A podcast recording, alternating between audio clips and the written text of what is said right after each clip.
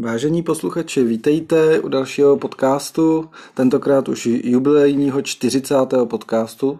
To znamená, že už 40 týdnů se v podstatě scházíme a natáčíme, natáčíme společně s Tomášem a s Mírou a občas taky s Dominikem. Bohužel. Takže docela nám to vydrželo. Hurá! Hurá. A Já jenom řeknu, že Míra dneska zažil své poprvé. Jo, to, jo. Já se, Nechceš nám k tomu něco říct? A to by mě zajímalo. to mě taky zajímalo. Jo, Míra se pokusil Jo. eh, natankovat plnou jo, to je pravda, no. do auta, nepovedlo se. A bylo to jako, popr- jako moje poprvé i, i v sexu.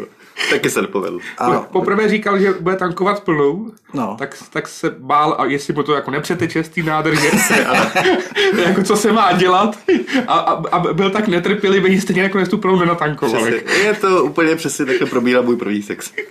a, a nebylo to spíš tím, že jsi zjistil, že na tu plnou nemáš při těch Ne, ne, ne. cenách benzínu nebo Tak, nafty? taky jsem, jako taky se mi protáčely panenky, ale musím říct, že jako, jestli můžu něco do, doporučit posluchačům, i hned jděte na benzínku a natankujte si, protože za dva dny to bude brutalita. Tak Nebo za to já, týdny. já nevím, jak ty, ale já tankuju plnou tak dvakrát týdně, takže mě to nevytrhne. Jako.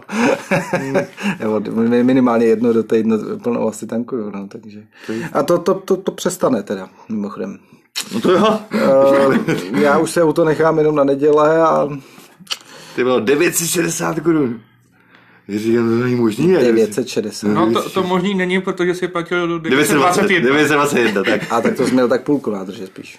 Jo, ne. jo, no něco tam měl, ještě navíc to nebyl schopný dotankovat doplna prostě, No. protože se bál, aby mu to nepřeteklo. No. Ale nepřeteklo. Ale když je to splněno.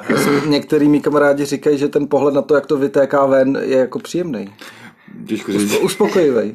Těžko říct, já v tomhle to nemám vůbec žádnou praxi. Neznám, jako. A ty se toho bojíš. Já se, to bojím. Já se bojím věcí, co neznám.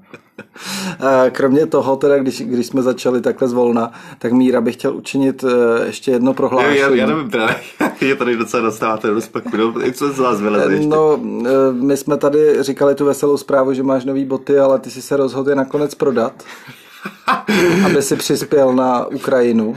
No, to jsem ne, neřekl, ale to docela mě do toho tlačíte. Takže pokud chce někdo koupit moje boty, tak já je prodám. Tak nejsou úplně... úplně Jsem akorát trochu odhoven. jo. No, tak Jak na to navázat? Jak na to navázat? možná je prodám radši já. A ještě nám můžeš říct, jak co tvoje seznamka, jak Já, no, no, jistě, no. Pokračuje je, seznamování. Je tam hromada moc hezkých holek, který uh, by Mě- měli patřit do nějakého cirkusu, nebo... A to bych, to, by, to bych možná připomněl jenom pro posluchače, teda, že, že Míra, pokud posluchači neslyšeli jeden z posledních podcastů, tak Míra si založil placenou seznamku. Ano. Uh, vy, Měl jsem si spíš dělat nějaký placený sex, byl by to jako, byl by takový jistější, jako než se na placená seznamka. Je- jistější by to bylo každopádně. vyplnil, vyplnil všechny, všechny údaje a teď teda mm, jsme zvědaví, jak se to posunulo. No, nejdřív se musím odhodlat, abych někomu napsal, no, ale zatím se tam ještě nenašla nějaká šikovná, která ztratila všechnu soudnost a všechny zábrady. Ale, a... jako, ale ten tvůj profil, to je to typický šíření fake news prostě. Ty tvoje fotky To je- to je- u klavíru a s knihou, Ale- to je prostě... Je to, je to fake news. Správně to mělo být u popeláku a, a zkoštěte.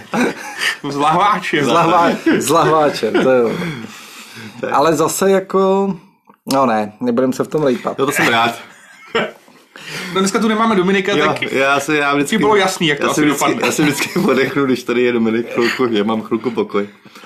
A tak No nevadí. a tak možná bychom mohli říct to, o čem jsme tady žertovali před podcastem, že jedna slečna psala takový moudr dneska na Twitter, že by chlapy měli být vtipný, protože vtipný chlap rovná se půl penisu uvnitř. Jsme si vzpomněli na Dominika, ne protože by byl vtipný, to není, ale protože má taky půl penisu. Ale ne vevnitř. Ale bohužel teda ne vevnitř. Mě to taky bavilo, já jsem se to smál, ale tak když jsem to slyšel poprvé, jak jsem se smál víc. Uh, dobrý, uh, tak Tímto zdravíme Bicio, který by nás poslouchal. a Lenku, A Lenku, no.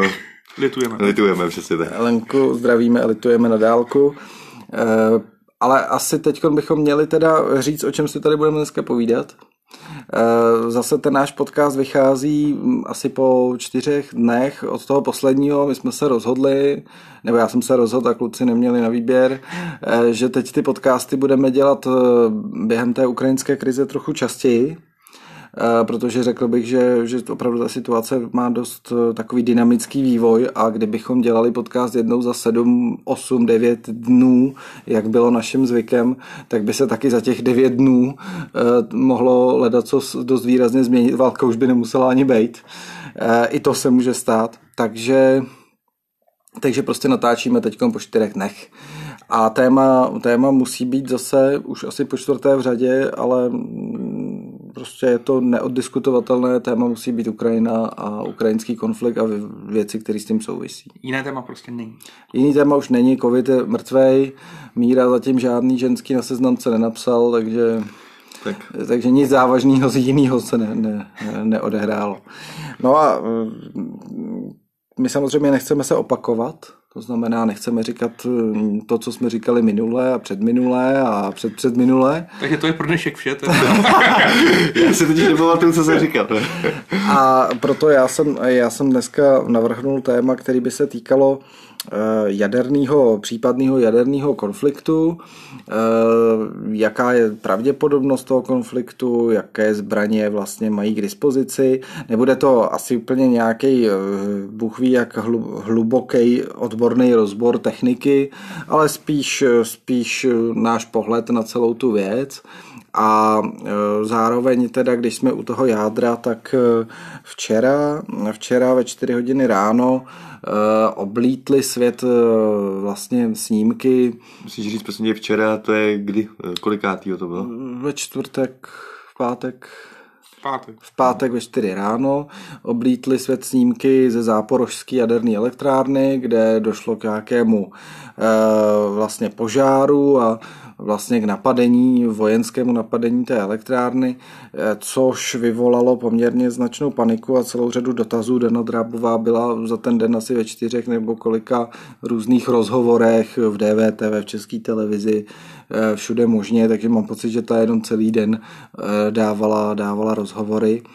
A my bychom chtěli probrat taky mimo jiné i tady tu situaci kolem těch jaderných elektráren, protože to mnohé mnohé dost znepokojuje, co by se stalo, kdyby, kdyby skutečně došlo k nějakému závažnějšímu poškození elektrárny nebo, nebo těch přilehlých budov, které obsahují třeba sklad jaderného paliva.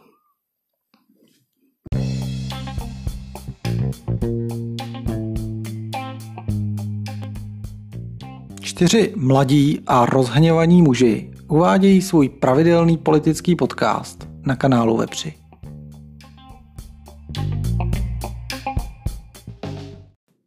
Po dlouhém úvodu teda pojďme, pojďme probrat ty události včerejšího dne, teda aby byl míra spokojený pátečního dne, eh, kdy ta ruská fronta se v podstatě přiblížila, nebo už tam, už tam nějakou dobu byla, eh, k té záporožské jaderné elektrárně, já bych možná řekl na úvod, že to je největší elektrárna v Evropě a pátá největší na světě. Říkali šestá. Tak já jsem slyšel pátá, je to opravdu jedna z největších. Eh, má šest bloků, z nichž eh, vlastně každý ten blok je takřka totožný s bloky, které jsou v Temelíně. Jsou to ty VVR tisícovky. Klasický. Verze, verze 320, klasický veverky. Eh, a zatímco v Temelíně jsou ty bloky pouze dva, tak v té záporské elektrárně je jich šest. Takže ta záporská elektrárna je vlastně třikrát větší eh, z hlediska počtu bloků a tím pádem i toho instalovaného výkonu. To jsou takové ty věže? Nebo? Než Temelínská. To jsou takové ty věže kulatý? Nebo? Jo, až takhle bychom to potřebovali vysvětlit, dobře. Nejsou to chladící věže. Ne, ne. Ne, to jsou... Ne, to mě zajímá, totiž protože já třeba se v tom moc nevyznám tady v té... A tak to je dobrá otázka, hmm. tak samozřejmě chladící věž uh, slouží k chlazení, jak je v jejím názvu.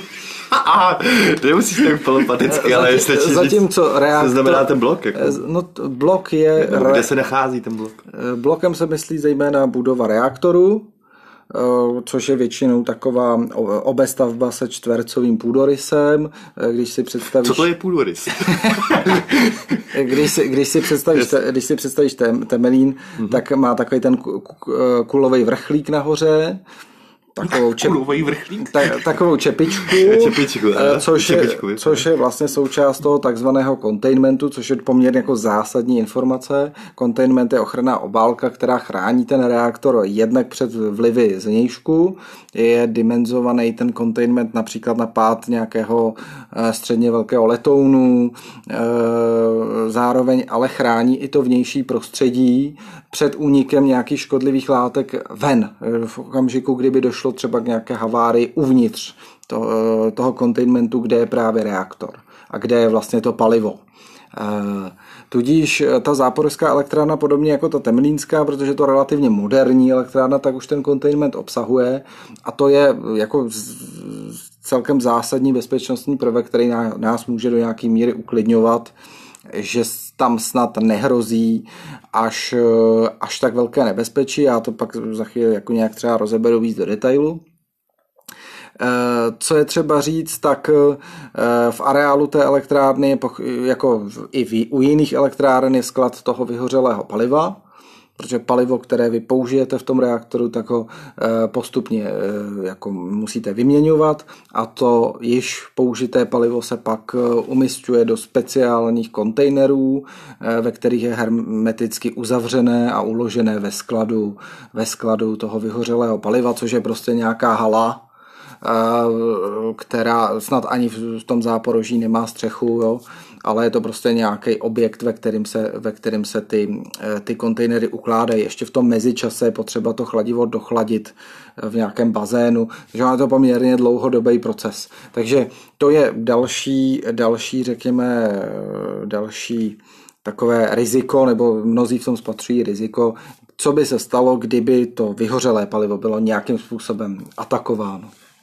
Já se chci jenom zeptat, eh, protože to vypadá jako vzdělávací, což je velice zajímavý pro mě. Eh, takže s těma věžema to nemá nic společného, ale já se chci jenom představit tu velikost té elektrárny, takže to je prostě třikrát, třikrát, velký, jako, je to jako prostě... tam třeba 6 věží nebo 8 věží těch chladících. Uh, hele, tak... Jako, kolik to má chladících věží? Kolik to má, je, to mě zajímá. Jakože na velikost. Hele, chladící věže jsou součástí vlastně toho jednoho výrobního bloku, kde máš reaktorovou budovu, e, strojovnu a k ní i přilehlý další provozy, včetně chladících věží. Třeba v Temelíně jsou dvě chladící věže na jeden blok. Hmm. Jsou tam dva bloky, čtyři chladící věže. Jo, e, záporská elektrárna, mm, já jsem to nestudoval, ale podle mě leží na nějakým velkým povodí, že ona nepotřebuje tolik chladicích věží, takže mm, jako mm, chladící věže nechme úplně stranou. Jo, ty, ty v té elektrárně být mohou, ale taky nemusí. Ale jakmile nemá jaderná elektrárna chladící věže, tak to pro mě není jaderná elektrárna. Oni tam nějaké jsou. No tak to jo, tak to beru. Nějaké tam jsou, ale není jich tam prostě jako uh, tři, uh, a co do, 6x2, 12. A co do, do velikosti je to teda třikrát větší jak Temelín? Přesně tak. Jo. Přesně tak. Uh, instalovaný výkon je tam 6, zhruba 6 MW, 6000 MW, 1000 MW na blok. Tak. To je dost. To je roz, ale to, co je megawatt? Kolik tesel bys si z toho nabil? spíš, spíš mi řekni, jaký je porovnání třeba s, s tou výkonností z, naší, eh, z, tý, z toho Temelína. Když říkáš 6000 MW, no. tak my máme jaký? Eh, to už jsem všechno říkal, Míro, ale dobře, já to zopakuju. No, no. Temelín má dva bloky po tisíci aha, a, a záporská elektrárna má úplně ty samé bloky, jinak má šest. Aha, aha, to Není to těžká matematika, ano, ano. prostě má třikrát víc bloků, třikrát větší výkon. Třikrát větší. Dobrá, dobrá, dobrá. to číslo je tři. Ano, ano. Ano, vidíte, takhle učí, učí techniku. Takže vlastně tady ta elektrárna jedna by mohla zásobovat celou, skoro celou Českou republiku co se týče mm. energetického výdaje? No, to si nejsem no, tak... úplně jistý, protože třeba Temelín uh, zhruba představuje 20% výroby v Česku. No, říkám skoro. Takže skoro. krát 3, takže to bylo asi 60%. To znamená, dv, potřebovali bychom spíš dvě takové záporovské elektrárny v Česku. Jo, nebo jeden a půl aspoň. Nebo si nechat temelín a k tomu tohle a, Jo, a jsme. eh, pak by to zhruba, zhruba plus minus mohlo pokrýt i tu spotřebu.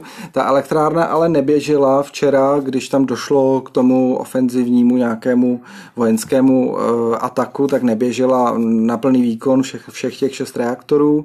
Eh, Dva reaktory byly odstavené, protože z nějakých důvodů Ukrajina nemůže teď vyvážet elektřinu za hranice, to znamená mm, prostě mm, určité množství energie by tam bylo navíc a to je problém úplně stejně jako když ta energie chybí v té síti.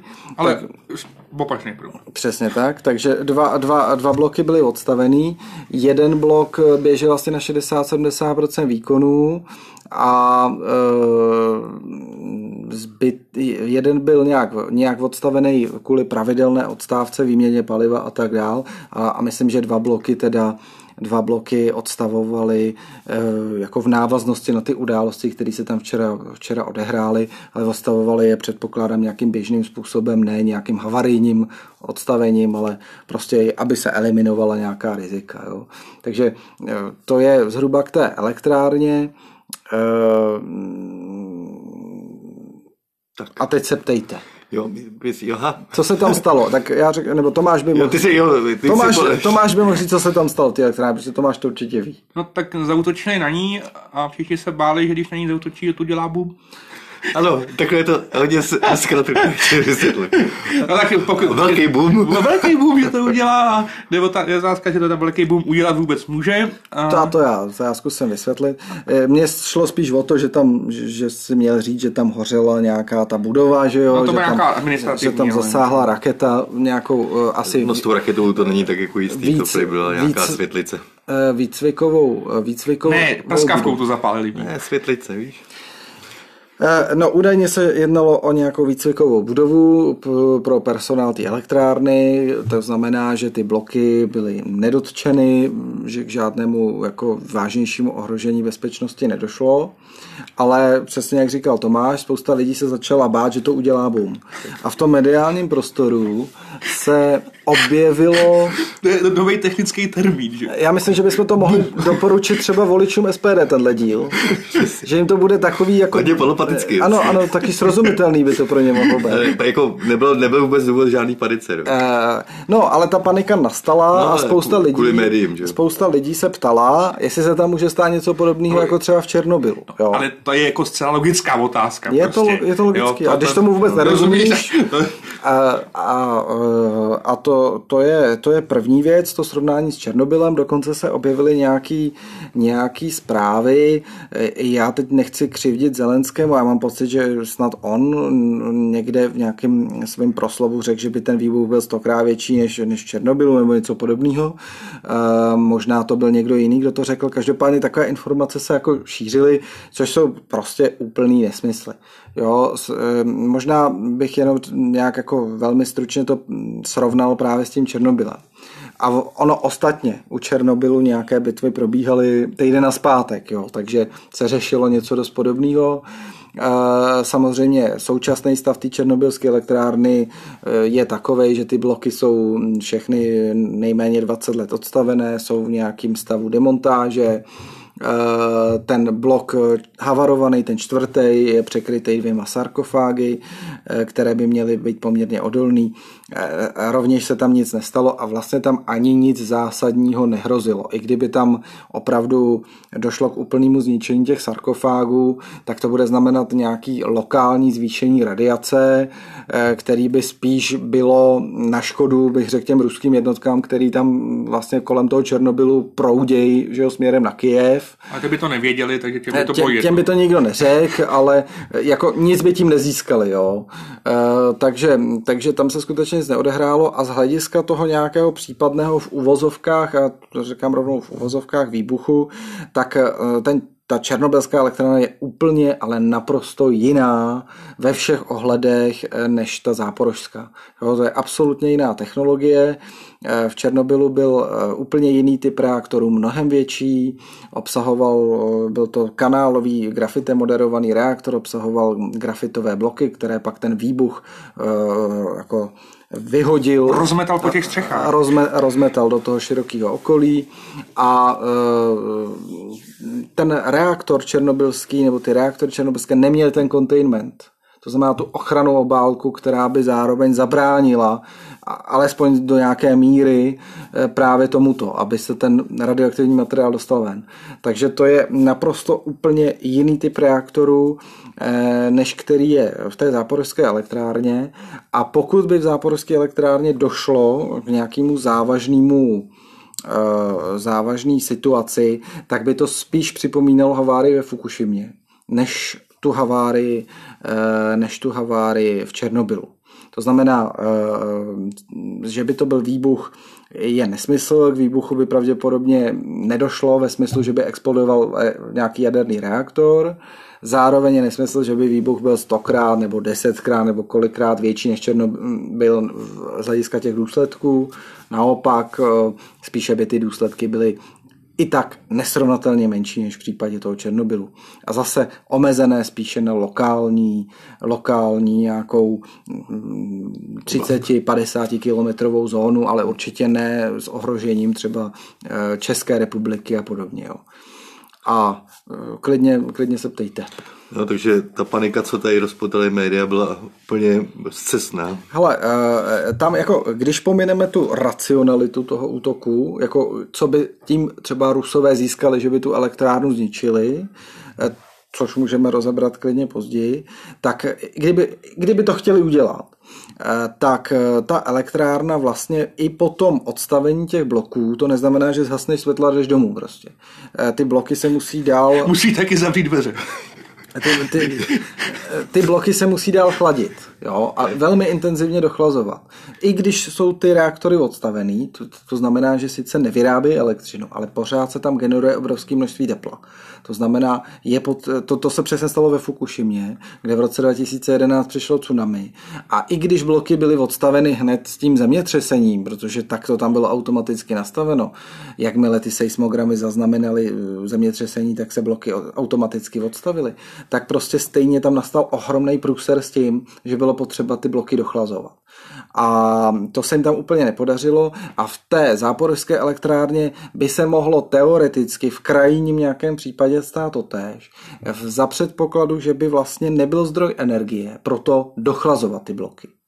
Jo? A zdrojem energie se rozumí elektřina, protože ty čerpadla, které tam honějí tu vodu, tak jsou na elektřinu. Já si si úplně představil, jak tam, jak to běhají ty čerpadla a honějí tu vodu. Ale to, to je to SPD. Eh, to znamená, ta, ta elektrárna obecně jaderná potřebuje eh, k životu nutně elektřinu. Je to takový jo. paradox, jo. jo, ale to nejhorší, co se té elektrárně může stát, je, že je odstřižená od elektřiny.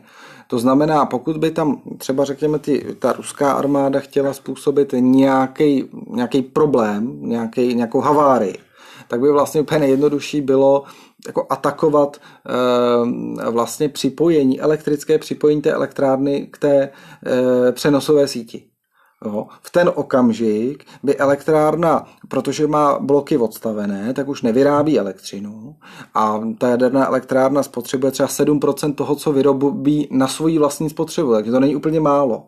Takže potřebuje brát od někud elektřinu, aby dochlazovala ty bloky a e, vlastně Vlastně v takovém případě je tam spousta havarijních systémů, které toho, pro případ tohohle blackoutu tam jsou nějakým způsobem jako eh, zprovozněny a to jsou eh, baterie, bateriové systémy, které překlenou určitou, eh, určitou prodlevu a pak naskakují diesel generátory, které vyrábějí elektřinu, jsou tam velké nádrže s naftou a je to dimenzováno tak, aby ty diesel generátory vyráběly elektřinu ještě po dobu poměrně jako dlouhou na to, aby se mohly dochlazovat ty bloky. Ale samozřejmě samozřejmě není tam nafty tolik, aby tam ty diesel generátory běžely další rok. Jo.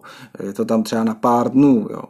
E, tudíž tohle je vlastně největší slabina té elektrárny, že pořád potřebuje tu energii a potřebují její ještě dlouho po tom, co se ty bloky odstaví. Ale i kdyby došlo na nejhorší a ty bloky nebylo jak chladit, řekněme, že ta infrastruktura by byla zničena prostě e, nějakým vojenským atakem by byly zničeny třeba i ty diesel generátory prostě, jo, nebo by tam se nepodařilo přivést tu naftu, kterou ty diesel generátory dřív nebo později vyčerpají. E, tak by se prostě jednoduše palivo začalo přehřívat v, tom, v těch reaktorech až by se rozstavilo, vzniklo, vzniklo by cosi, co si člověk může představit jako takovou lávu, On, on, on je proto odborný pojem, eh, říká se tomu kórium a moderní reaktory mají třeba jsou vyloženě i koncipovaný tak, aby tam byla nějaká nádrž pod reaktorem, kam se to kórium případně může protavit a a zůstalo by tam jako bezpečně pod tím reaktorem. A to je vlastně daleko větší riziko. Ten reaktor by neexplodoval, ale mohl by se protavit vlastně dolů, třeba někam teoreticky do spodních vod, ono zase ty reaktory jsou na tohle nějakým způsobem konstruovaný, i ty starší. Takže je tam několik betonových jako různých podlah ještě pod tím a prakticky by se mělo, eh, měl ten rozstavený reaktor zastavit dřív, než by se někam protavil kam třeba do těch spodních vod. Jo. Tak, ale to je vlastně jako to nejhorší, co se s tím hmm. reaktorem může, může stát. A když budu ještě jenom pokračovat eh, dvouma větama, tak při Eh, vlastně odhalení těch palivových tyčí eh, dochází chemickým takovým jako procesem ke vzniku vodíku a vodík s kyslíkem tvoří výbušnou směs. Takže pokud si vzpomínáte na Fukushimu, tam vlastně explodovaly ty budovy toho reaktoru, což eh, televize v přímém přenosu nějakým způsobem i přenášely tenkrát v tom roce 2011, ale to nebyly exploze jako jaderného charakteru, respektive exploze jaderného reaktoru, ale byly, nebo, jo, nebo prostě té aktivní zóny, ale byla to exploze v důsledku nahromadění vodíku v, pod stropem těch, těch reaktorových budov. A to by se tam mohlo z té záporovské elektrárny stát teoreticky taky. Jenom se tam krátce, když říkáš exploze, tak myslíš boom? Myslím boom. Někdy prásk. Mysl, Ale myslím, já budu být inteligentnější otázku a nechám si až po přestávce. My, myslím, myslím boom vodíku. Takže Práska, to, to samo o sobě samozřejmě znamená nějakou kontaminaci toho nejbližšího okolí. Určitě by tam, eh, určitě by tam mohlo dojít k nějakému rozšíření radioaktivity. Takže bych chtěl ale... říct, že v nejhorším scénáři by se kontaminovalo nějaký okolí, dejme tomu do 30 km, úplně v tom velmi, úplně extrémním, ano, ano, velmi, extrémním. Takže ta panika, která tady propukla, no, byla úplně zbytečná. Ale počkej, já si, já si myslím, že, já si myslím, že to není pravda. Protože v případě, že pokud se jim tu elektrárnu podaří obsadit, jakože se jim to už asi podařilo, tak ty tam vlastně můžeš dělat, co chceš, že No, ale to, to, no tenhle to si... scénář, o kterém mluvím, je, když se děje úplně by tam bylo to, to nejhorší, co No, no dobře, a tak se ty reaktory můžeš zpětně nahodit, že A jako přivést to k nějakému Nemůžeš, ne, ne, ne, ne, ne, ne, to, to, to máš. No počkej, no, proč mi to proč bys to, to, I kdyby se neodstavil, tak tohle je to nejhorší, co se tam může stát. Jako tam rozlišujeme dvě zásadní věci. Jadernou elektrárnu nikdy nepřivedeš k nějakému jadernému výbuchu. Nikdy. To není jaderná bomba. Nemá to s tím absolutně nic společného. Jo? Že jako tam i kdyby ve Velíně jako bylo 30 proškolených specialistů, nepřivedou ten reaktor do takového stavu. Maximálně ho přivedou do toho stavu, co jsem popisoval, že se celý rozstaví, vybouchne tam možná nějaký vodík, i když po Fukushimě už jsou všude povinně instalovaný vychytávače vodíků, ale rozhodně nedojde k žádný explozi a ani v tom Černobylu to nebyla exploze jaderného charakteru. To byla prostě parní exploze, kdy pára rozmetala jako vnitřek toho reaktoru po okolí. Ale to nemá nic společného s tím, jak funguje jaderná bomba a, tak, a tyhle no, věci. No dobře, no ale jo? pokud by to obsadili, tak může se tam stát to, co se stalo v Černobylu? Ne. Už Nemůže. to obsadili. Ani, Dana, ani Dana Drábová by to nedokázala? Ne, nikdo by to nedokázal. děkuju, že... Jestli to nedokáže ani Dana Drábová, tak, tak jsem klidný. A já bych možná ještě doplnil eh, po diskuzi tady o přestávce s Tomášem jednu důležitou věc pro posluchače, kdyby si to představovali podobně jako Tomáš, jo? tak jenom zopakuju, jak jsem mu to vysvětloval před malým okamžikem. Eh, ono v těchto z těch reaktorech, které jsou v Temelíně a které jsou třeba v té záporovské elektrárně, tak je vlastně největší problém nárůst tlaku nárůst tlaku, eh, po případě to, že se tam začne ta voda vlastně vařit, což se v těchto reaktorech vařit nemá a navyšuje se prostě tlak v tom, eh, v tom, v tom reaktoru. A k tomu je tam spousta pasivních mechanismů, podotýkám pasivních, které fungují i bez jakýkoliv zásahu obsluhy a, ne, a obsluha je nemůže ani vyřadit. Tak je ta elektrárna jako navržená, že ani nějakým cíleným zásahem nějakého škůdce, který by ovládnul ten velín, prostě. Dana Drábová říkala insider. Insider, to je ono. A nebo prostě ohráblo, nějaký, který to udělá nechtěně. Prostě dobrý. tak, tak prostě nedojde k tomu, že by tyhle systémy nefungovaly. Pak se, pak se v podstatě ta pára, která se tam nahromadí a zvyšuje ten tlak, tak se odpustí přes tyhle pasivní systémy do dalších nádrží, říká se tomu barbotáží nádrž a, tak, a tak podobně. A Eh, v okamžiku, kdy se přesáhne kapacita i těchto nádrží, tak pak se vlastně protrhne zase nějaká pasivní membrána a uniká, uniká ten, eh, ta pára do prostoru toho containmentu, to je vlastně vnitřní prostor té obestavby, toho reaktoru. A a kdy eh, tam se spouští další prostě systémy aktivní, jsou tam takový sprchy, které to sprchujou, aby to skapalnělo, tlak se v containmentu snížil, nebudu zabíhat do detailu, ale kdyby i v uvnitř toho containmentu už to nestačilo, ten tlak tam přesáhnul nějakou mez, tak si všimněte, až pojedete kolem Temelína, že to má takový malý komínek.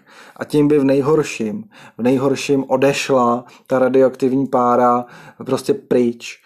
Což by samozřejmě znamenalo nějaký zase jako mírný zamoření toho okolí, nic, nic jako apokalyptického, ale e, jako dovést tu elektrárnu k výbuchu, že by se ten reaktor roztrhnul e, a reaktor tady u těch elektráren to je skutečně jako ocelový válec, to, jako nic jiného není, někdy se, se to připodobně k takovému papiňáku, tak prostě je velmi málo pravděpodobný téměř, e, bych jako si troufnul říct, téměř nemožný.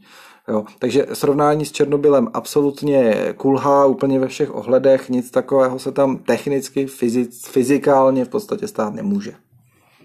To nás uklidnil. Mě uklidnil, no. Byť, byť jako to neznamená, že nemůžeš přivést tu, tu elektrárnu k havárii, která bude, e, jako, kterou bude doprovázet únik radioaktivního materiálu do okolí, ale nebude to mít ten charakter, co v Černobylu, bude to spíš něco podobného, co ve Fukushimě a tam připomínám, že e, jako na následky ozáření nikdo nezemřel a vlastně největší problém představuje radioaktivní voda, mírně radioaktivní, velmi mírně radioaktivní e, pomocí které se ty reaktory pak jako hm, havarijně dochlazovaly eh, po té, po té, po, po té havárii, respektive po té, po té vlně tsunami. Takže i kdyby Rusové bombardovali celou elektrárnu, srovnali se zemí, tak, tak... Eh, tak dojde k nejhorším k tomu, co jsem popisoval, tak. že se ty, to palivo rozstaví, um, prostě Jo, a, do, do nějakých a, stránek, a do, teoreticky může dojít prostě k nějakému zvýšení radiace a to by asi došlo, ale bylo by to spíš lokálního charakteru. Rozhodně by to nepředstavovalo ohrožení pro třeba Českou republiku. Jo, tam vzdálenost nějakých 12 až 15 kilometrů a už jenom na té vzdálenosti by se ta radioaktivita jako zásadním způsobem jenom ještě, zředila. Ještě, ještě bys tam mohl vysvětlit, jak jsi říkal, že tam je to úložiště toho jaderního mm-hmm. odpadu, tak v případě, že by, se, že by se bombardovalo to, tak co to to udělá? Eh, vůbec nic. To, to jako z mýho pohledu je ještě mnohem menší problém. Uh, úložiště jaderného odpadu, to si prostě představte jako takový sudy uh, s tím vyhořelým palivem, ale nejsou to jen tak ledajaký sudy, jsou to opravdu jako jsou, jsou to takový hermetický, hermetický nádoby, které jsou testované a oni jsou v podstatě i navržený na úplně extrémní podmínky. Jo? Musí vydržet nějaký extrémní výbuch prostě a, a pád z nějaký jako e, velmi velký vejšky a pořád musí být dokonale hermetický. To znamená jako to, to by měli ty rusáci problém vůbec jako rozstřílet nějak, eh, jako vůbec se dostat dovnitř, jo? by měli obrovský jako problém, řekněme, nějakou takovouhle násilnou cestou. Eh,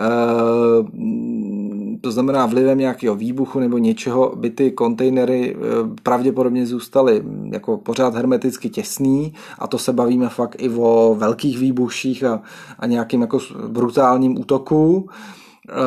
A i kdyby nezůstali těsný, tak opravdu zase nepředstavujeme si, že to jako exploduje nebo něco takového. Ne, je to prostě radioaktivní palivo, který už navíc v sobě ani ne, neobsahuje ty izotopy, které jsou pro člověka nejnebezpečnější, to je třeba ten izotop cézia nebo, nebo radioaktivního jodu.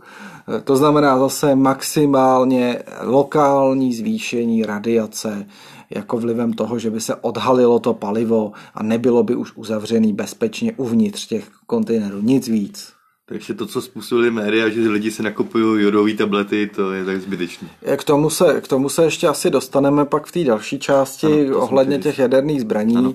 ale jodové tablety, jak za chvíli vysvětlím, je blbost kupovat úplná.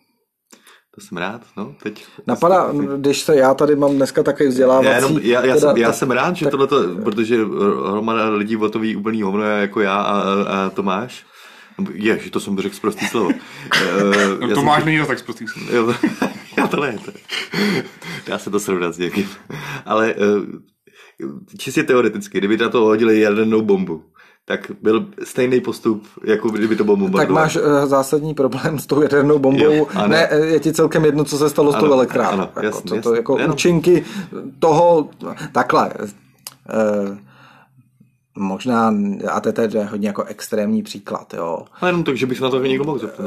Uh, je to teda hloupý příklad, ale... Jako hodit jadernou bombu na jadernou elektrárnu, a ten, ten symbol je úplně geniální. Je, je určitě horší, než jí hodit někam na louku, ale jako uh, pořád si myslím, že v tenhle okamžik už bychom to nemuseli až tolik jako řešit. Jo. Yes, yes, yes. Byť, byť, a o tom se budeme bavit asi za chvíli, eh, ty účinky té radiace u té jaderné bomby eh, jsou spíš jako menšího charakteru.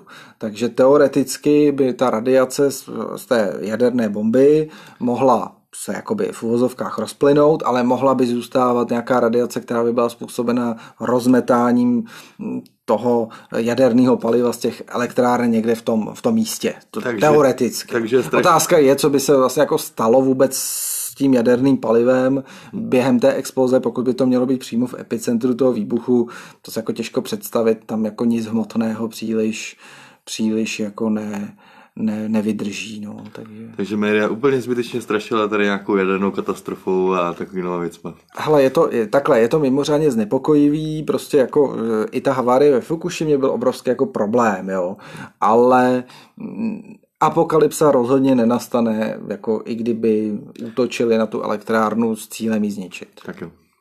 Takže to bylo dost manipulativní. Tak jo, tak můžeme probrat teda ty jaderné bomby. Tak co tě Míro zajímá? Hmm. Jak moc velký boom to udělá. Dobře, to máš my, jsme vlastně, my jsme ještě vlastně dozodpověděli tu otázku, že kdyby dal, kdyby dal uh, jako per, perdu do jaderné elektrárny, opravdu Tomáš tam přišel dal perdu do té jestli, jestli by to udělal boom. Tomáš se dneska omezil na hodně takový jednoduchý. Takový jako. dětský trošku, dalo by se. perda by taky. to spíš per, horší je ta perda, která by nastala, než ta, kterou bys tam dal ty. Ale uh, ještě tady k tomuhle, než půjdeme k těm, k těm jaderným zbraním, jo. Ne, ne perda by to. Tak uh, to mě taky pobavilo, ale je to vtip jenom pro zasvěcený. Eh, že vlastně to, že ten útok, že ten útok na tu záporskou elektrárnu dává z ruského pohledu naprostý smysl, protože Putin přece deklaroval, že chce denacifikovat Ukrajinu a ono se ukázalo, že v té záporské elektrárně je volný blok. Jo, takhle. Já, tak to Tam je, je dokonce několik volných. Já se ještě, když, ještě jenom takovou vsuvku, když se bavím o tom, tak eh, tu jadernou elektrárnu teďka ovládají sice Rusové, ale jsou tam společně s Ukrajincema s tou obsluhou, takže ano, ano. se vlastně nemůže nic stát.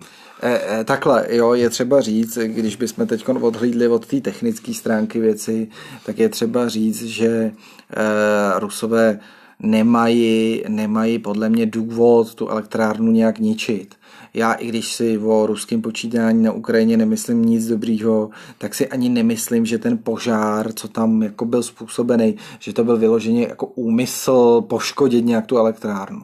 Jo, spíš to byl nějaký důsledek buď nějakého šlendriánu klasického ruského, a nebo důsledek nějakého boje, který tam jako probíhal, ale asi měli, asi bylo cílem tu elektrárnu obsadit, kontrolovat ji, ale určitě nejí zničit. Jo. Ehm, samozřejmě je to důležitá strategická jako záležitost.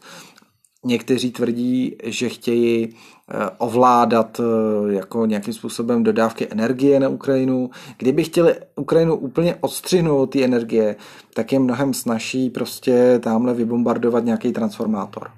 Jo, první transformovnu za elektrárnou a to, to neopraví prostě, to by neopravil do půl roka, kdyby tam ta válka nebyla, jako, jo, podle mě.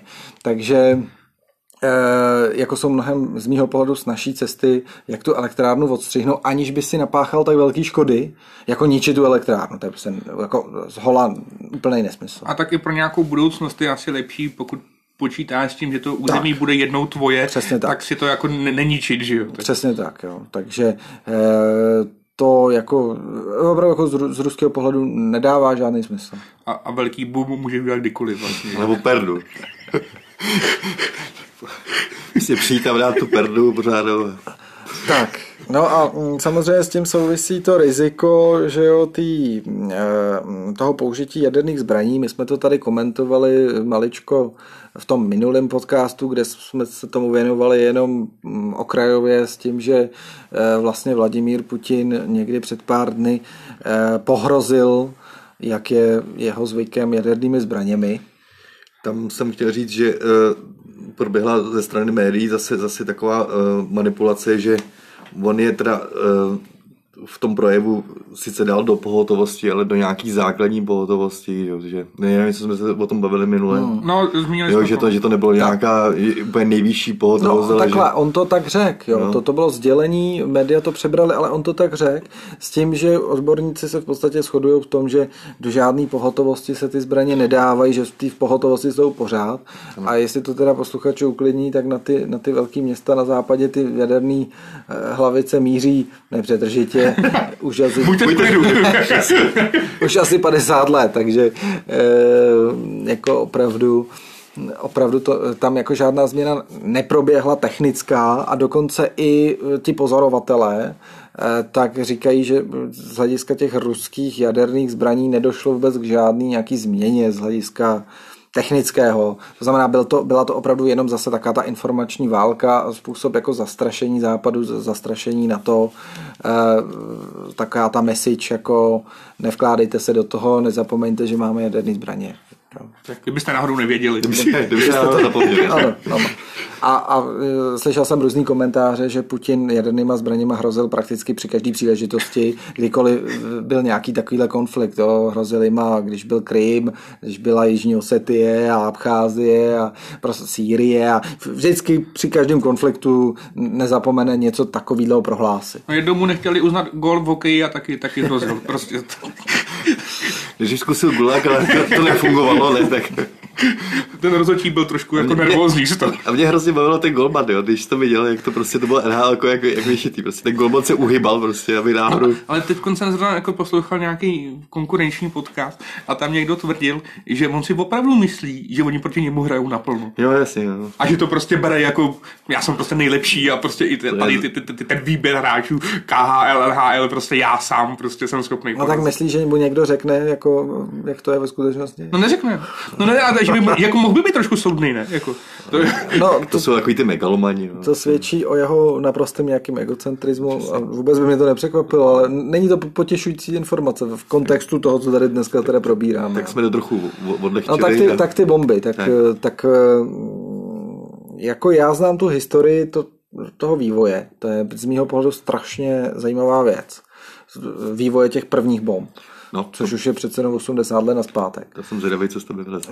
Zajímá vás to? Jo, určitě. Já o tom tak něco vím, tak já doufám, že uh, tak, se aspoň v kluku. Tak můžeš, můžeš mi ne, ne, ne, ne, ne, ne, jdou přesně to. Hele, celý to probíhalo v rámci toho takzvaného projektu Manhattan, to asi znáte, v Americe. Eh, byl to asi největší vědecký nějaký pro, vojensko-vědecký projekt všech dob, si myslím, že ani od té doby žádný takovýhle projekt nebyl když to řeknu hodně stručně, američanům se podařilo soustředit jako spousta vědeckých kapacit opravdu eh, tam do jednoho místa, bylo to jako velmi utajené, že jo, ten projekt běžel, já nevím, tři, čtyři roky nebo jak dlouho. A probíhal tam fakticky závod o to, kdo tu atomovou bombu sestrojí jako první. Eh, byly, panovaly velké obavy, eh, že nacistický Německo se jí snaží taky sestrojit, No a chtělo, původně chtělo. Snažilo se. Snažilo se, ale... No, hele, to je docela zajímavý, eh, protože pak po válce se ukázalo, že oni vůbec jako na tom vývoji ne- nepracovali. nepracovali no. eh, Američany hodně strašilo to, že v Německu byl eh, Heisenberg, což byl jako jeden z nejlepších fyziků té doby a vlastně i všech dob, eh, který, že asi znáte Heisenbergovy relace neurčitosti třeba, základ kvantu. No, samozřejmě můžu, můžu citovat. Já se omezuji na to boom. Základ kvantové fyziky. No. Takže jako tam, tam, tam eh, američané měli velkou obavu, eh, že by i, i tenhle člověk samozřejmě mohl velmi přispět k, k tomu, že by tu bombu vyvinuli a, a traduje se, že Heisenberg eh, to Hitlerovi skutečně navrhoval, a eh, Hitler se optal, kolik to bude stát a jak dlouho to bude trvat. A když mu Heisenberg řekl eh, v tom nějakým 41. 40. roce, eh, že to bude trvat minimálně 3-4 roky nebo nějaký takový časový úsek a že to bude samozřejmě stát jako úplně ohromný finanční náklady, tak mu prej Hitler odvětil, že, že za 3 nebo 4 roky už bude válka dávno pro Německo vyhraná, že to nemá cenu dělat. Takže, no, takže... nějaký pokusy tam probíhaly, dokonce nějaký jako skrytý pokusy. No, ale byla jako... tam válka i o tu těžkou vodu v tom Norsku. Jasně, ale, ale vývoj, vývoj jako vyloženě tam neběžel, neběžel. Běžel, běžel nakonec v Americe a to bylo, to je prostě jako mimořádně zajímavý. Nakonec se jim podařilo v podstatě získat eh, materiál pro ty dvě bomby, že jo, Little Boy, eh, což byla ta bomba uranového typu, kterou schodili na Hirošimu. No, ale ještě, ještě před ním byla jedna bomba. Uh, udělali jeden test. No, jeden test jeden. udělali nějaký a pak vlastně se strojili tyhle dvě bomby, toho chlapečka, toho Little Boye a Fatmana, uh, což byla... Podle Tomáše to, to, to, není, no a to není jediná bomba pojmenovaná po, po někom tady z Čech, ale k tomu se dostanu. Uh, a Fatman byla plutoniová bomba vlastně na, na trošičku jiným principu, takže američané si zkoušeli vlastně jako dva různé principy. No a Fatman schodili pak, že o pár dní později v tom srpnu 45 na, na Nagasaki. Tady bych chtěl podotknout, že vlastně Spojené státy byly jediný, jediný stát, který použil proti, proti civilistům jaderné zbraně. A tenkrát to bylo naprosto v pořádku. Ano. To nesouhlasím. To už ušetřilo mnoho životů. Taky nesouhlasím. Eh, no, tak ta válka mohla pak pokračovat ještě třeba několik let, že jo, s tím Japonskem, takže a mm, Japonci taky nebyli úplně, že by jako šetřili, šetřili své, své lidi a své vojáky a tak, takže do toho bych asi nezabředával, jo? Je, no, jako, dobré, dobré. jsou jediný, máš pravdu, no. Eh, na druhou stranu ta situace byla byla dost jako specifická v té době. Jo. No a pak, pak eh, zajímavý na tom třeba mimochodem je, na tom projektu Manhattan, že v té době byl enormní problém vyrobit ten štěpitelný materiál. Uh, uran 235, uh, v podstatě se to dá postavit na dvou jako základních materiálech, je to uran 235 a, uran, a plutonium 239. A uran 235 se nachází v, tom, v té přírodní uranové rudě, takže prostě ho vykopeš někde tady jako, někde u, u příbramy, ale eh, v přírodní rudě je toho uranu 235, toho izotopu 235 asi jenom 0,7% a zbytek je uran 238, který je k tomuhle nepoužitelný. Takže je tam hrozně málo a potřebuješ to takzvané obohacování, potřebuješ navýšit ten procentuální poměr toho uranu 235, který se dá štěpit, na úkor toho 238, který je tam, kterýho je tam přirozeně drtivá převaha. Takže to je to takzvané obohacování. Takže ty, když chceš vyrobit bombu na základě uranu 235, musíš obohacovat, což je strašně jako technologicky náročný proces dodnes. A je to vlastně ta základní bariéra v tom, proč ty různý psychopatické země, některý, eh, tu bombu dodnes nemají a nejsou schopní ji vyrobit, protože je to dodnes i v roce 2022 strašně technologicky náročné. A teď si představte, jak to bylo náročné ve 42. roce. Takže se to dělá různýma fyzikálníma, chemickýma metodama, odstředivkama, těma takzvanýma centrifugama. E, myslím, že oni používali nějakou tu fyzikálně chemickou metodu v tom projektu Manhattan. A pak je ta druhá varianta, to je plutonium, ale plutonium e, lze vyrobit, to, to v přírodě neexistuje a musíš ho vyrobit právě štěpením toho uranu 235 v nějakém reaktoru, nebo uranu, prostě přírodního uranu a v nějakém reaktoru. Takže tam zase potřebuješ reaktor nějaký a ještě jako nějaký, který ti to umožní a nějak s tím dál pracovat. Který tenkrát teda vlastně vůbec nebyli. Byli, ale jenom jako, exper- jako no, experimentální no, no, jako... pro tenhle účel. Jasně. Jo. Takže oni vyrobili nějaký množství, uh, oni vyrobili nějaký množství toho, toho uranu, vyrobili nějaký množství toho plutonia a co se, co se tak jako říká, tak v podstatě, kdyby ty bomby nefungovaly, který oni schodili na tu Hirošimu a Nagasaki, tak oni neměli prostě jako další materiál, eh, aby se strojili další bombu. Takže to by byl jako dost jako velký průšvih. Eh, oni pak další test provedli asi za rok nebo za rok a půl, takže jako asi by pak už vyrobili ten materiál rychleji, než, než jim to trvalo celý ty tři roky, ale eh, pro ten vývoj té války by to mělo jako dost zásadní důsledky, že by ta válka ještě pokračovala Bůh ví jak dlouho, kdyby, kdyby selhaly ty bomby.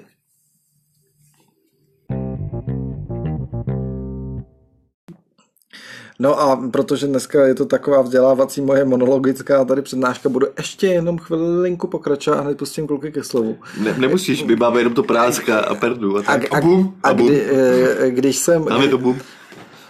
Když jsem, mluv, když jsem mluvil o, o těch dvou bombách, které no. pořád jako jsou ty jediný použitý jako reálně v nějaký válce, to je tam Hirošimská a ta na Nagasaki, tak, ta, eh, tak pro zajímavost teda, eh, víte, jak, jak tam byla ta bomba dopravená? Letadlem. No. no. Takže prostě dali ji do bombardéru. Ano, ano, do bombardéru. Eh, Enola Gay se jmenoval no. ten bombardér. No. A ten dolítnul nad tu Hirošimu a vlastně bombu, bombu vyhodil. E, princip je, že ta bomba neexploduje až po nárazu do země, ale exploduje v určitý vejšce, kde má nad zemí, kde má nejničivější účinky. U té Hirošimské to bylo asi 600 metrů, u té v Nagasaki asi 1 kilometr nad, nad, nad zemí. A ten, ten bombardér pak se jako otočí a letí co nejrychleji někam do hajzlu. Aby, než to udělá boom. Než to udělá boom. A e, jak myslíte, že to funguje dneska? Mě na tomhle totiž vždycky trápilo to, kurva, kdyby ten bombardér někdo sestřel, nebo jak tam vůbec jako doletěl, aby ho někdo nesestřelil, jako jo. Letí někam No prostě... on asi byl ve velký výšce, ne? No dobře, ale stíhačka ti ho prostě sestřelí. No tenkrát asi nebyly takhle jako, že třeba v deseti kilometrech. No to asi byly. byly. Já, jsem no, já myslím, že ne. No, jako, tak... Určitě jako stíhačky lítaly do větších vejšek než bombardéry. Ale mě asi nikdo nečekal, že to svrnou třeba na to na Nagasaki, to bylo prostě město, které bylo já vím, ale Amerika ne, nezajímavý. Já vím, ale Amerika byla v té době ve válce s Japonskem. A prostě americký bombardér ti jako letí přes to Tichomoří nad to, to japonský území. A ty tak, se modlí. Tak oni si mysleli, oni tak si... jestli se jako modlili, nebo... Ne, oni si mysleli, že to jsou nějaký ty pozorovací, víš, letadla. Protože většinou to, ve, a to, lítalo, to jako lítalo, ve svaze, lítalo ve svazech a no tak ono jim to jedno.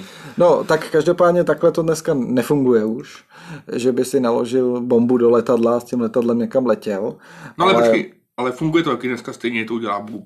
Furt to dělá boom, no, ano, boom. ale ty, ty, ty jaderné hlavice nebo ty jaderné nálože už jsou dneska součástí nějakých těch balistických eh, prostě jako raket, mm-hmm. který prostě odpálí z nějakého stanoviště. Ta raketa je schopná přeletět v podstatě půl země koule nebo ještě, ještě víc a eh, dokonce nese těch náloží několik, eh, který se můžou pak jako jednotlivě oddělit a každá směřovat na nějaký jiný cíl a mm, tudíž jako ty nepotřebuješ vlastně vůbec, eh, vůbec tu bombu od někud někam dopravovat. To znamená, skutečně to dneska funguje tak, že když ten Putin prostě zmáčkne v uvozovkách to tlačítko, tak někde z nějakého stanoviště na území Ruska se odpálí prostě veliká raketa. Představte si to, jako když raketoplán startuje tamhle někam do vesmíru, tak prostě raketa dosáhne nějaký, vylítne mimo tu atmosféru, pak už se gravitací No ale může mít, pohybuje. I, nos, může mít i nosiče, že jo, taky, jo. a může se to dopravovat i těma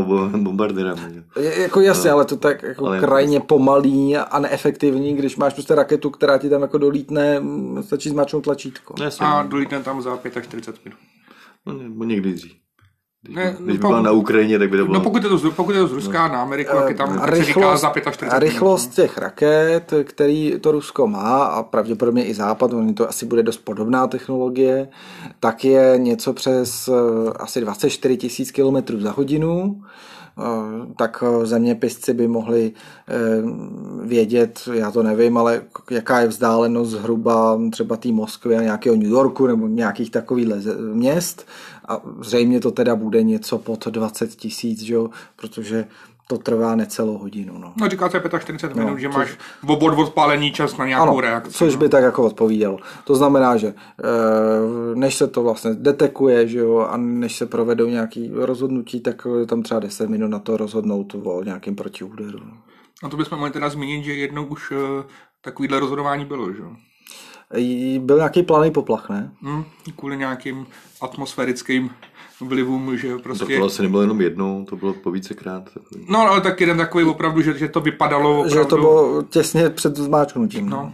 Jo, to jsem slyšel, to zachránil vlastně ten poručík ruský, nebo co tam bylo, jo, sovětský. Takže od té doby se to dost jako vyvinulo, tady ty hmm. bomby, nemá cenu zacházet do detailu, já ani neznám. Eh, Rusko jich má 7500, Amerika jich má 7200, už to nejsou, ono dlouhou dobu to fungovalo tak, že se furt jako eh, předháněli, kdo bude mít větší bombu, hmm. až teda za Chruščova vyvinuli tu car bombu, což jste možná slyšeli, to byla ta nej, největší bomba, která měla vlastně sílu 50 eh, 50 megatun. Eh, mimochodem, eh, ty, ta bomba odpálená nebo eh, schozená na Hirošimu měla 15 kilotun. Jo, že tady jako bylo 50 Jo, jenom tisíc. Aby, aby, aby pro, pro, ty, co jsou hloupější, 15 kilotun, to se myslí TNT. TNT, tedy nitrotoluenu. Hmm. A e, to znamená, to, to má jako nesrovnatelně, nesrovnatelně silnější bomba. A ty, i, i ty bomby, které se používají teď, byť jsou menší a jsou spíš součástí těch hlavic, který můžeš někam vystřelit a samozřejmě mají i různý, jako jenom lokální, že nejsou to všechno tyhle ty jako interkontinentální střely, tak, e, tak mají třeba řádově stovky, stovky kilotun. Jo, to znamená, to jsou pořád třeba 50krát až stokrát silnější bomby než ta, která byla schozená na tu Hirošimu. Jo. A to jsou ty běžné bomby, které jde vystřelit a letějí prostě přes půl, půl planety někam. Takže, takže to je jenom jakoby k síle tady těch bomb a jsou to dost často jako termonukleární hlavice, jo, to, co používají ten Jarsk, nebo nějak tak se to jmenuje, ta ruská nejlepší. Tak ještě mi teda řekni, jaký je rozdíl mezi klasickou jako mm-hmm. a termonukleární, a nebo to, jaký je to princip? To ti rád řeknu, Míra, jestli to... mě jenom neskoušíš. Ale... Ne, ne, ne, ne. no, tak jako někdo se může ptát, hele, hele, zák... někdo to třeba neví. Základní věc, no. jaderná bomba skutečně, jako, ano, taky tam používáš uran podobně jako v té jaderné elektrárně, ale co je důležitý, když jsem mluvil o tom, že v přírodě je zastoupení toho štěpitelného uranu 235 asi nějakých žádná celá 7%, a tak ty jaderné elektrárny taky e, potřebují nějaké obohacení toho paliva, aby tam bylo prostě toho uranu 235 víc v tom palivu, ale mají obohacení třeba 2, 3, 5% na nejvýš. Jaderná bomba potřebuje obohacení 90% nebo ideálně 100% třeba. Jo, takže jako i z hlediska tohodle je prostě úplně vyloučený, aby si třeba palivo do jaderné elektrárny zneužil k nějakému takovému účelu, aby si vyrobil bombu. Jo. To Já myslím, že se říká, čím víc procent, tím větší boom. Čím víc procent, tím větší boom. Je to něco, eh, je to něco, co asi pochopí i malý Mož, mož, možná, že dneska tady eh, nechy, jeden navíc i Tomáš. ano, možná kdyby mlčel. Potřebuju tam prospat nějakou myšlenku. Jasně. No. takže, takže to je jedna věc a ta, ta, jeder, ta atomová bomba eh, v podstatě funguje tak, že ty tam máš nějaký podkritický množství toho štěpitelného materiálu a máš tam konvenční trhavinu. A ta konvenční trhavina ti způsobí vlastně stlačení toho podkritického množství nějakého toho uranu nebo plutonia eh, a, a, a v podstatě zažehnutí té řetězové štěpné reakce tak ten výbuch té konvenční trhaviny vlastně přidrží, jakoby, někdy je to třeba konstrukce takových dvou polokoulí, které se k sobě přitisknou. Jo. Je to různý těch konstrukcí, je spousta, jim zase až tolik nerozumím. Ale v podstatě konvenční trhavina jako e, zajistí ty podmínky, aby došlo k té neřízené štěpné reakci a vlastně uvolnění obrovského množství energie. Jo. E, zajímavé je, že třeba u té hirošimské bomby se uvolnila energie asi jenom z 1,4% uranu, který tam byl a odpovídalo to asi 0,6 gramům e, jako toho, té hmoty. To je zajímavé. Což není moc úplně. Hmm. A stejně to stačilo na zničení jako obrovského hmm. města. A, takže to je atomová bomba a ta termonukleární, ta mm, vlastně e, pracuje na principu nikoli štěpení, toho eh, nějakého těžkého izotopu uranu třeba nebo plutony, ale naopak slučování lehkých jader, proto se taky někdy říká vodíková bomba, takže je tam nějaký to deutérium nebo něco podobného, tritium. A ty v podstatě potřebuješ zase v té bombě vyvolat podmínky, při kterých se ti začne slučovat ty lehké prvky na ty těžké a přitom se právě uvolňuje ještě, větší, ještě víc energie než při tom štěpení. No a aby si docílil těchto extrémních podmínek, protože to jsou podmínky, jako jsou třeba někde v jádru slunce, jo, obrovský tlaky, obrovský teploty a tak dál, tak používáš právě vlastně jako jaderný výbuch. Mm-hmm. Takže vlastně ten, ta, ten výbuch atomové bomby ti způsobí, eh, vyvolá ty podmínky, při kterých vlastně začneš slučovat ty lehké prvky na těžký a dojde k výbuchu jako to, tomu, tomu primárnímu, který je mnohem silnější ještě než u té atomové bomby. Takže horší je ta termonukleární. Eh, jednoznačně. Jednoznačně. No možná bychom teda mohli říct, jak si myslíme, že je reálný, že to někdo použije. Uh, tak to, to bylo zajímavé a teďka... No ano, jasně, jasně. Jo, mimochodem 52, 52 atomových bomb se ztratilo historicky. Hmm. Takže... Ale a mě teda zajímá, jestli teda to nějak jako, že to má nějakou životnost třeba 50 let, nebo... Netuším, to netuším. To, to by mě to... teda jako zajímalo, jestli, hmm. jestli, jestli se ztratili, jestli už to bude potom fungovat třeba. Za... Jak nějaký sem tam taky něco ztratíš, ne? Tak... No jistě. No, tak. No. Uh, jo, takhle, ty ztracený, jestli by no, fungoval. Jestli by no tak oni nějaký třeba, eh, třeba bombarder nějaký letěl a v nějaký bouři prostě jako spadnul a nikdo nenašli a dnes nějaký hla, eh, bomby, jo, a tak dále. No, protože když skončil sovětský svaz, tak se špekulovalo no. o tom, že se ztratily nějaké je, bomby. Je, jedna bomba dokonce jako spadla na zem, nefungovalý padák a mm, říkají, že eh, tam vlastně šest ze sedmi pojistek jako bylo odjištěných a až sedmá nějaká úplně primitivní pojistka zabránila jako tomu výbuchu. No. Takže Lepící páska. Ono těch jako zajímavých událostí, eh, kdy, kdy bylo opravdu hodně na mále, bylo poměrně dost už. Jo. A teď teda tomu vašemu rozjímání, jestli to někdo udělá. Mimochodem, ještě jedna věc. Eh, víte, že vlastně jedna z těch nejničivějších zbraní ruských, eh, eh, což je právě nějaká ta balistická, nebo nějaká, teď, aby mě někdo nechytal za slovo, v tom jsou jaký rozdíl, a nějaká tady ta obrovská raketa, víte, že je pojmenovaná po jednom českém politikovi? Ne, to jsem nevěděl. Po, po jednom premiérovi dokonce. Jo. Českým. Opravdu, ale. To nevím. Nečas. Ne. Ta, ta, ta, no nečas by to byl. To by bylo, to by bylo takový jako Ale uh, jedna z těch jako nejznámějších a nejničivějších zbraní ruských uh, má označení Topol M. to bylo jako po Topolánkovi. Ale po něm to nebude. to je jako docela jako velká výsada jako Topolánka. To, to jo, to, to mě pobavilo. A on to někde psal na Twitteru, ne? že jako ho to sice jako těší, že to po něm pomenovali, ale že by byl radši, kdyby to vůbec neměli. to je dobrý, to je dobrý. Topol pomlčka M a on je opravdu Miroslav, ne? Nebo Mirek. Je, ne? Mirek, no. Takže to bylo... je to jako vtipný. Jo. Eh, no, ale nepoužijou to, jestli se ptáte na tohle. Tak... Chtěli jsme se zeptat, použijou to? Nebo co myslíte vy teda? Použijou to? Ne, já myslím, že ne. Pustím ke slovu. No, rozhodně, rozhodně by to asi neudělalo dobrotu na, na, na žádné straně. No, tak hlavně na by... celém světě by to neudělalo dobrotu. Uh, no. Nevidím tam, jako, jak se neviděl tady v tom tažení, nebo jak nevidím tady v té invazi žádný, žádný důvod extrémní, tak Hele, nevidím. Jo, já si myslím, eh, já si myslím, že to taky neudělá. A říkají to i odborníci, že to je prakticky vyloučený. já tak nějak furt jako doufám, že i kdyby úplně přeskočilo Putinovi, tak furt tam budou nějaký další lidi, který mu v tom zabrání. úplně nepřeskočí. Ale Bůh ví, ono taky není úplně jasný, jak to funguje, že jo, ty mechanismy. Taková krysa zahnaná do kůta, Pavle. No, nevíme, jo. Já, já si teda myslím, že jako nedojde, nebo pevně věřím v to, že nedojde na to, aby se tady jako ostřelovali Spojený státy s Ruskem nějakýma eh, prostě mezikontinentálníma mm, střelama nesoucí nějaké jaderné hlavice. Hmm ale umím si představit, že v nějakém lokálním konfliktu typu Pákistán a nějaká takováhle země hmm.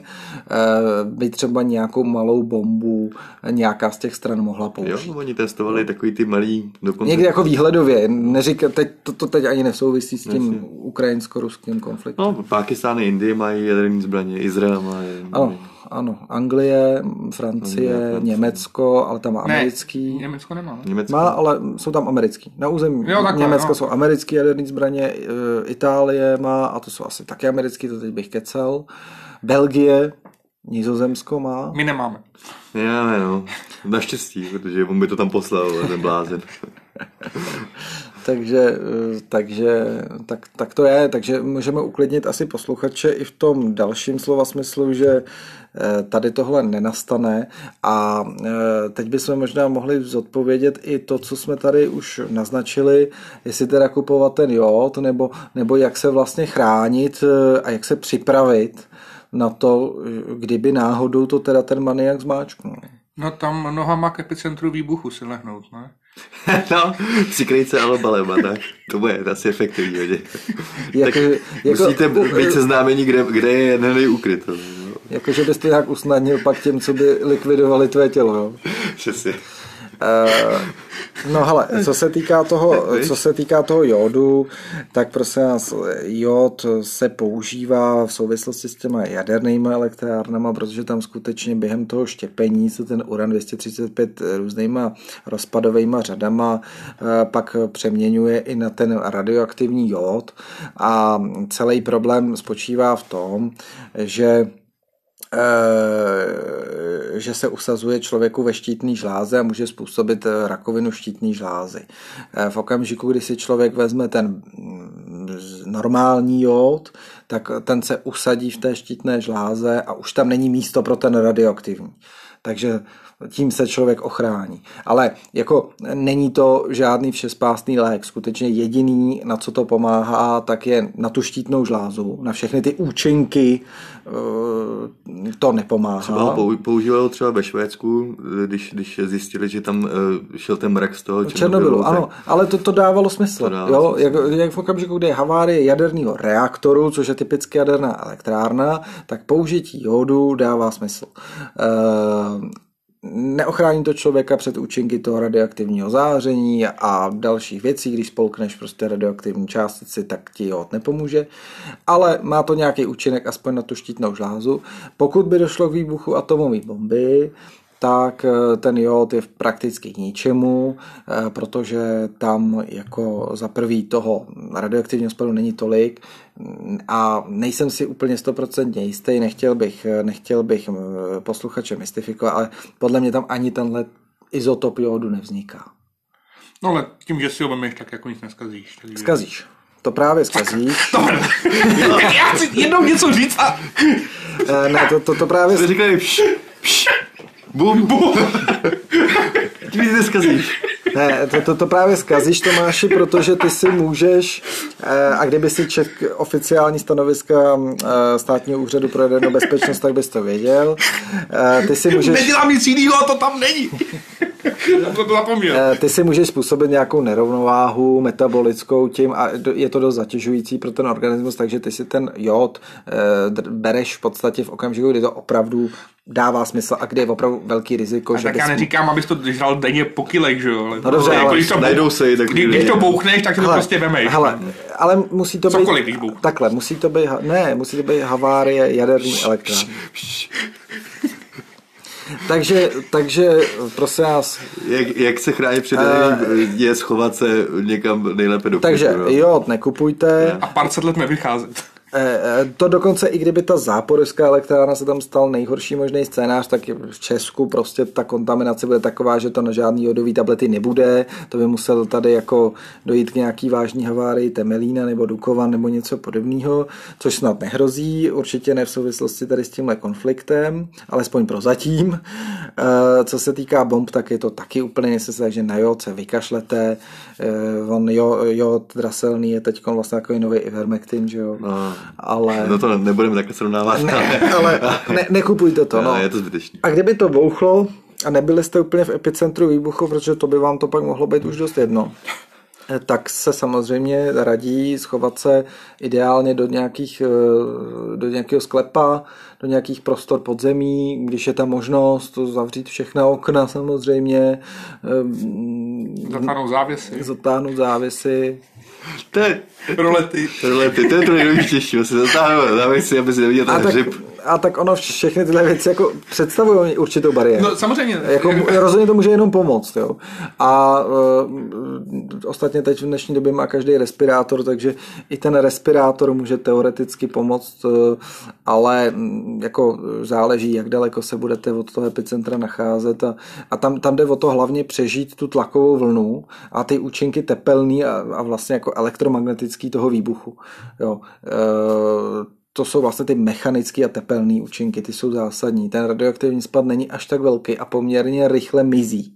Ne úplně jako rychle, ale relativně rychle. Není to jako v případě Černobylu. Jo. Eh, vidíme to na příkladu Hirošimy, kde normálně prostě město se obnovilo a lidi tam normálně žijou. Jo? Předpokládám, že i v, tý, i, v tý, eh, i, v tom, eh, i v tom Nagasaki. Což prostě třeba v Černobylské oblasti nikdo během dalších 100, 200, 300 let žít nebude. Jo? A myslím, že můžeme naše posluchače uklidnit, že krytů není dost pro všechny. to je, no, prostě. Krytů není dost. No. to je jediný snad. No, lepší radu nedáme. prostě se na to vykašlete. Eh, modlete se. Modlete se. Pokud jde o ty atomové bomby, tak nejúčinnější prevence je modlit. Ano. A být plus. A to jsem, a to jsem, to jsem v zásadě ateista, ale v tomhle případě to vidím jako jediný, jediný jako praktický nějaký účinný řešení. Já jsem chtěl eh, na závěr tady poděkovat Pavlovi za vyčerpávající přednášku, která byla mnohem, mnohem zajímavější než některé naše díly. Takže eh, tak děkuju. Já, já jenom k tomu řeknu, řeknu, že eh, samozřejmě jsem se na to nějak extra nepřipravoval, takže možná tam byly z mé strany nějaké nepřesnosti, tak za ty se omlouvám a eh, a doufám, že jich tam není moc. Já jsem chtěl poděkovat Tomášovi, že za, za jeho příspěvky rozhodně budou zajímavý, zajímavý poslouchat. Příště asi přizveme nějaký hosta. Tomáše. Bum. Hrozně to bylo zajímavý a doufám, že to bylo poučný a chtěl bych vyzvat média, aby nedělali paniku mezi lidmi. Jo. To je jako, že když vidíš, tak. že... A možná, možná jenom ještě jedna poznámka, co mě napadá, když se vrátím obklikou v hodinu naspět, tak eh, na Ukrajině víc jaderných elektráren mimochodem, e, asi čtyři nebo pět, všechny používají tady tento typ reaktoru, co je buď to v Temelíně, tam převážná většina má ten temelínský a jedna elektrárna má dukovanský a všechno jsou to vlastně tyhle bezpečné, bezpečné reaktory, kde nehrozí ten černobylský scénář. Takže já vám děkuji za pozornost, i když jsem tady byl dneska k ničemu, ale rád, rád jsem se rozdělal, teda, rád jsem se rozdělal. Díky, Pavle. Dobrá. to úžasný. Dobrá, mějte se, mějte se krásně. Plánu, a vozveme se, plánujeme další Přesný. podcast na, na, na čtvrtek, myslím, že jo. A buď, buďte plus. Buďte plus. Buďte plus.